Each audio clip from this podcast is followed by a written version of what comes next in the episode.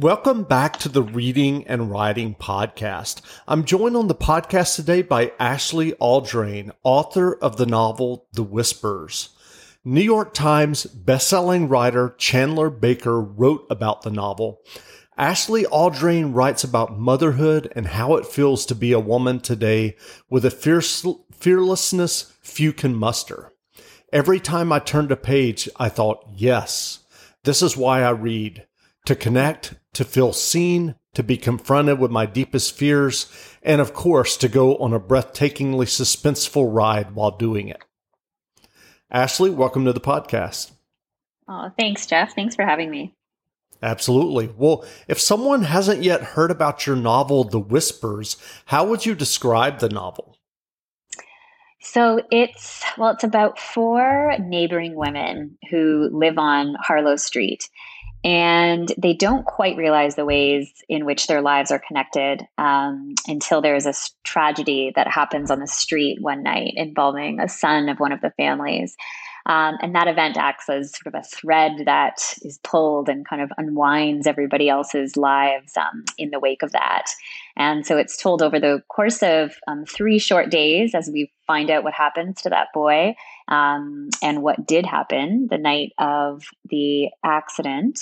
Um, but we also sort of go back a little deeper into the lives of these women, into their histories, um, and also into one one event in particular, a neighborhood barbecue that happened nine months prior to that, um, to sort of see how all the puzzle pieces fit together. Do you remember the original idea or impetus that led you to writing The Whispers? I do. You know, there were a few things that came together at the time that that sort of led to what what became the whispers. Um, but I'll, I'll, speak to sort of two of those things.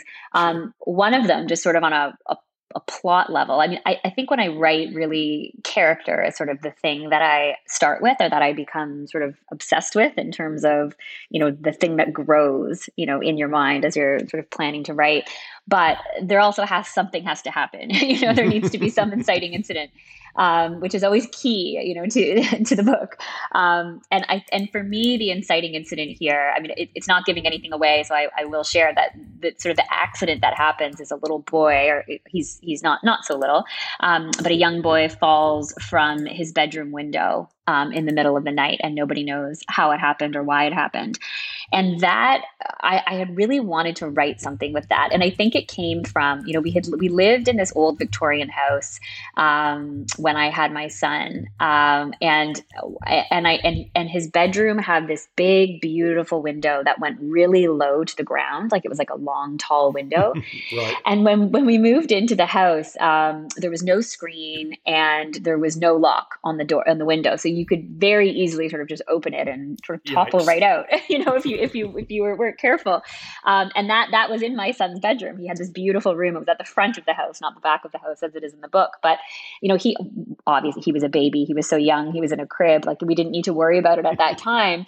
But I thought about it every day. every day I thought, oh, what if? Like, what if a kid was playing in their room and you know fell out the window this way? Um, and it seemed like this sort of you know obscure thing, but it just sort of stuck with me, and I really really wanted to write that. I really wanted to write it somehow in a book. And I actually thought, you know, when I wrote it, I thought, oh, like, you know, there's always this sort of plausibility factor, you know, like how possible would it be? And it has to, you have to, you have to really paint the right picture to make sure that readers really believe this. Um, but actually, I, have had um, a couple messages since the book has come out from readers to say this exact thing has happened to them. Their, their child has fallen out of their bedroom window. Um, and actually, somebody reached out to me from a children's hospital to say that the incidence of children falling out of their bedroom windows went way up during the pandemic because obviously, because families were spending so much time at home. Um, so then, I mean, obviously, that's all very terrible to hear, but it, it did sort of validate the, the incident that happened in the book. Um, so that that sort of kicked things off. And and the other thing that um, really kind of I really wanted to write about uh, that worked its way like in a significant way into the book is. Um, we were living in, in, that, in that same house we lived for eight years. Um, we lived on a street in, I live in Toronto, and th- we, there's a neighborhood called Little Portugal. And we lived in a street in Little Portugal that really became sort of the, um, sort of the inspiration for Harlow Street in the book in a sense that it was a very you know gentrified area and there was still some you know older Portuguese families that lived in their you know very much untouched houses on the street, and they they'd lived there for you know 60, 70 years.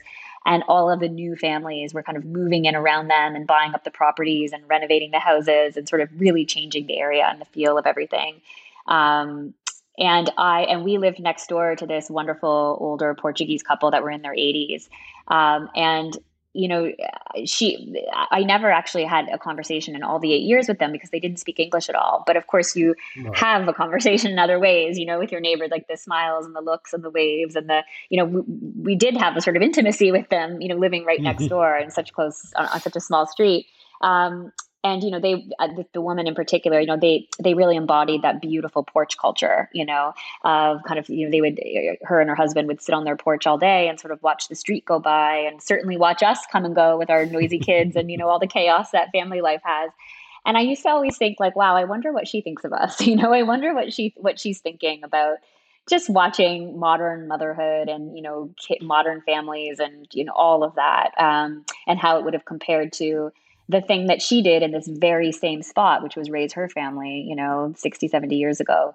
Um, and so while I never actually got to the bottom of what that what the answer to that question was, um, I, I, sort of made it up with with the dynamics in this book. Um, and there's a there's a character who I really love in this book um, named Mara, who is an 80 year old woman, Portuguese immigrant, and, and we get her backstory in this book. And she very much acts as sort of this voyeur, sort of judging the other mothers on the street as everything unfolds. That's wonderful. Well, what was your writing journey that led you to writing your debut novel? Mm. So I had always loved writing. I'd always wanted to be a writer. I was always very obsessed with books and that whole world. Um, but really sort of in the background of life, I would say, um, and didn't really pursue it at all, like beyond taking, you know, night courses at the local community college and fiction writing and sort of that sort of thing in my spare mm-hmm. time. Um, and I, I was working in public relations for about 10 years, like in, in PR agencies. And then I had an opportunity um, through a friend of mine who, who was a former colleague to work with Penguin Canada um, here in Toronto. Um, doing the same sort of thing, like publicity and public relations. And that was like, I was like a kid in a candy store, you know, every day going to work, getting to work with authors and books. And I loved that job. I worked there for two years um, and really learned a lot just about you know how publishing works and you know certainly the marketing of a book but even just reading really widely you know reading things i would have never have read before. Um, it, it, was such an education in that way. Um, and then i left that job to have my son my first child um, and i had always wanted to go back because I, I really loved that job so much like wanted to go back after maternity leave um, but when he was born, he had like a lot of health problems. He had a chronic illness, and we were spending all this time in and out of the hospital, and it was really challenging. And I, I sort of realized going through that, I thought, okay, I'm, I'm not going to be able to go back to work like in the capacity that I was before. Um, and that felt like a pretty big sacrifice, you know, to not not go back to that job. But I thought, if I'm not going to do that, like, what is it that I really want to do? Like, what is the opportunity now? And that was, of course, to try writing a book. Um, and so I did. So I, I, think he was about six months old, and I basically, you know, like tried to carve out whatever time I could during the week um, to just start writing. And I don't know that I ever had like a you know, like I'd never written a book before, never tried to write a book, but I just started chapter by chapter, scene by scene, um, writing about the thing that I was sort of obsessed with at the time, you know, which was motherhood and sort of this darker version of it, um, and wanting to explore sort of a mother for whom motherhood does not go, you know, as she planned. Um, and the book, you know, just developed over the next couple years as I kept writing. Um, and so that was sort of the start of the writing journey. It sort of it very much um, you know corresponded with the start of motherhood for me and and considering I was writing about motherhood and still am, it's all sort of intertwined in this really wonderful way. Say goodbye to your credit card rewards. Greedy corporate mega stores, led by Walmart and Target, are pushing for a law in Congress to take away your hard earned cash back and travel points to line their pockets. The Durbin Marshall credit card bill would enact harmful credit card routing mandates that would end credit card rewards as we know it. If you love your credit card rewards, tell your lawmakers hands off my rewards. Tell them to oppose the Durbin Marshall credit card bill. When you visit Arizona, time is measured in moments, not minutes like the moment you see the Grand Canyon for the first time. Visit a new state of mind. Learn more at hereyouareaz.com. Given that you worked in publishing, do you feel like you had a special insight as your own mm. publication um, happened with your debut novel? You know, it's definitely beneficial in a sense that, like, it, it's funny. Some people will say, "Oh, did it like help my writing?" And, and I don't think it did, except for mm-hmm. that I mm-hmm. was reading so much, which certainly is like you know the best education for a writer. Um, but not so much the writing of it, but definitely as, as, exactly as you said, sort of what to expect. You know, when your book comes out, um, I, I had sort of done that for two years. You know, helped authors launch their books into the world, and so I sort of knew what that would be like. Um, although, of course, when you go through it, it's totally, you know, it's always totally different, more more personal and more stressful. And I I look back and I think about how I used to like, you know, really downplay stuff to authors, like, oh, bad review is just a bad review. It's one review, don't worry. And then, of course, you get one as a writer, and you think, oh, like that that means nothing, you know, and that advice means nothing to me.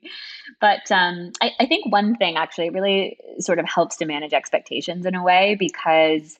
I think working in publishing, you know, I sort of learned that like there's no way to predict a big success right? Like you can you can do all of the marketing and get all of the budgets and you know like have the sales team behind it. And sometimes it works um, and sometimes it doesn't. And what really matters is that you know the readers really decide what book works and what book doesn't you know? Um, and booksellers and librarians and like the you know the, those are the people who really decide you know does a book work or not. Um, and so you and you kind of don't know that you know until your book's out in the world. So i was really lucky to have tons of support from my publishers when the push was coming out um, like more than most debuts get and i felt very very grateful for that. But there was always this sort of pit in your stomach that you know it could it could have one good week and then disappear because I've, I've seen that happen.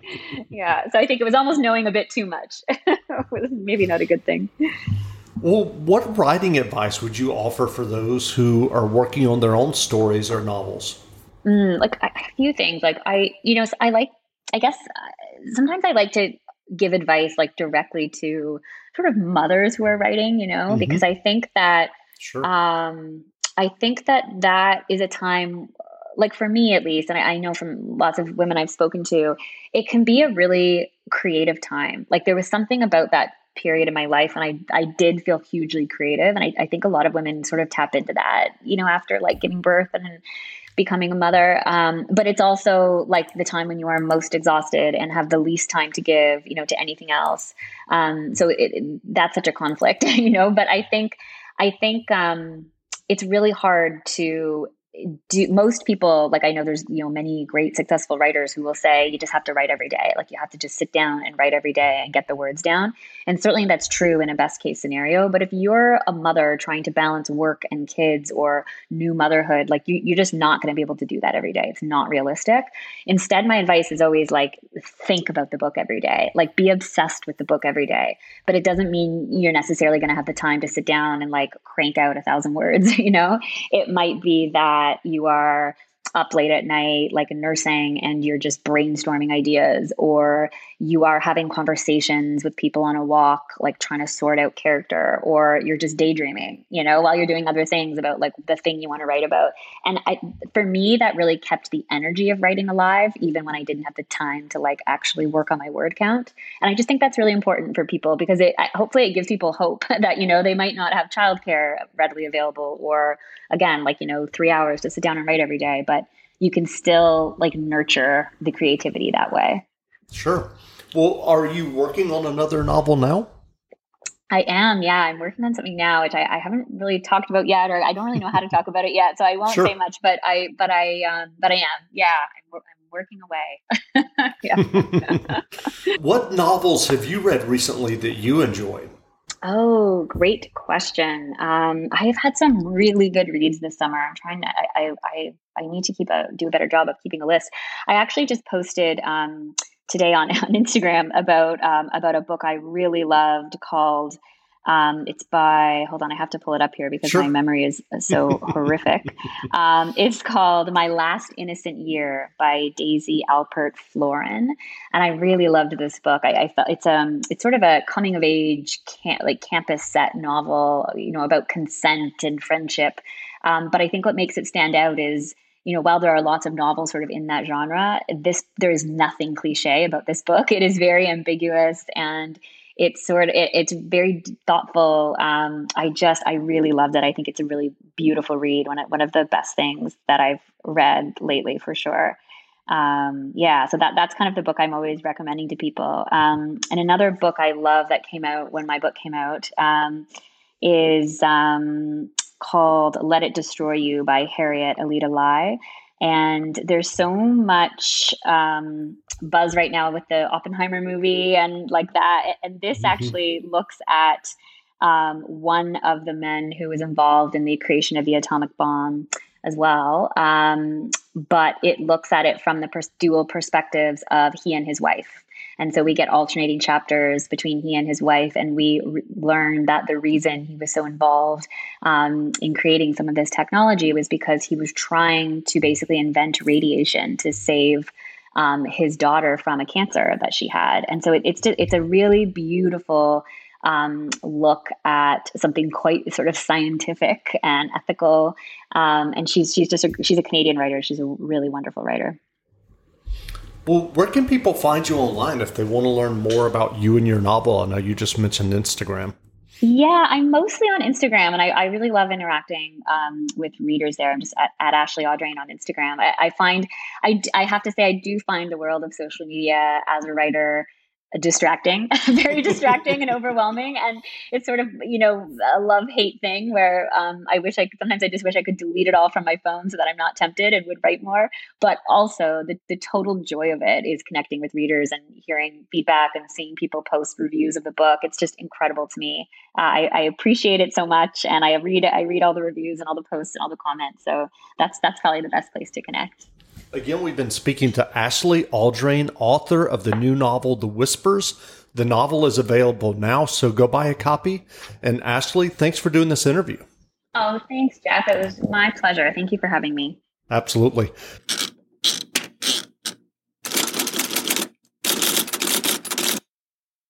Say goodbye to your credit card rewards. Greedy corporate mega stores, led by Walmart and Target, are pushing for a law in Congress to take away your hard earned cash back and travel points to line their pockets. The Durbin Marshall credit card bill would enact harmful credit card routing mandates that would end credit card rewards as we know it. If you love your credit card rewards, tell your lawmakers hands off my rewards. Tell them to oppose the Durbin Marshall credit card bill.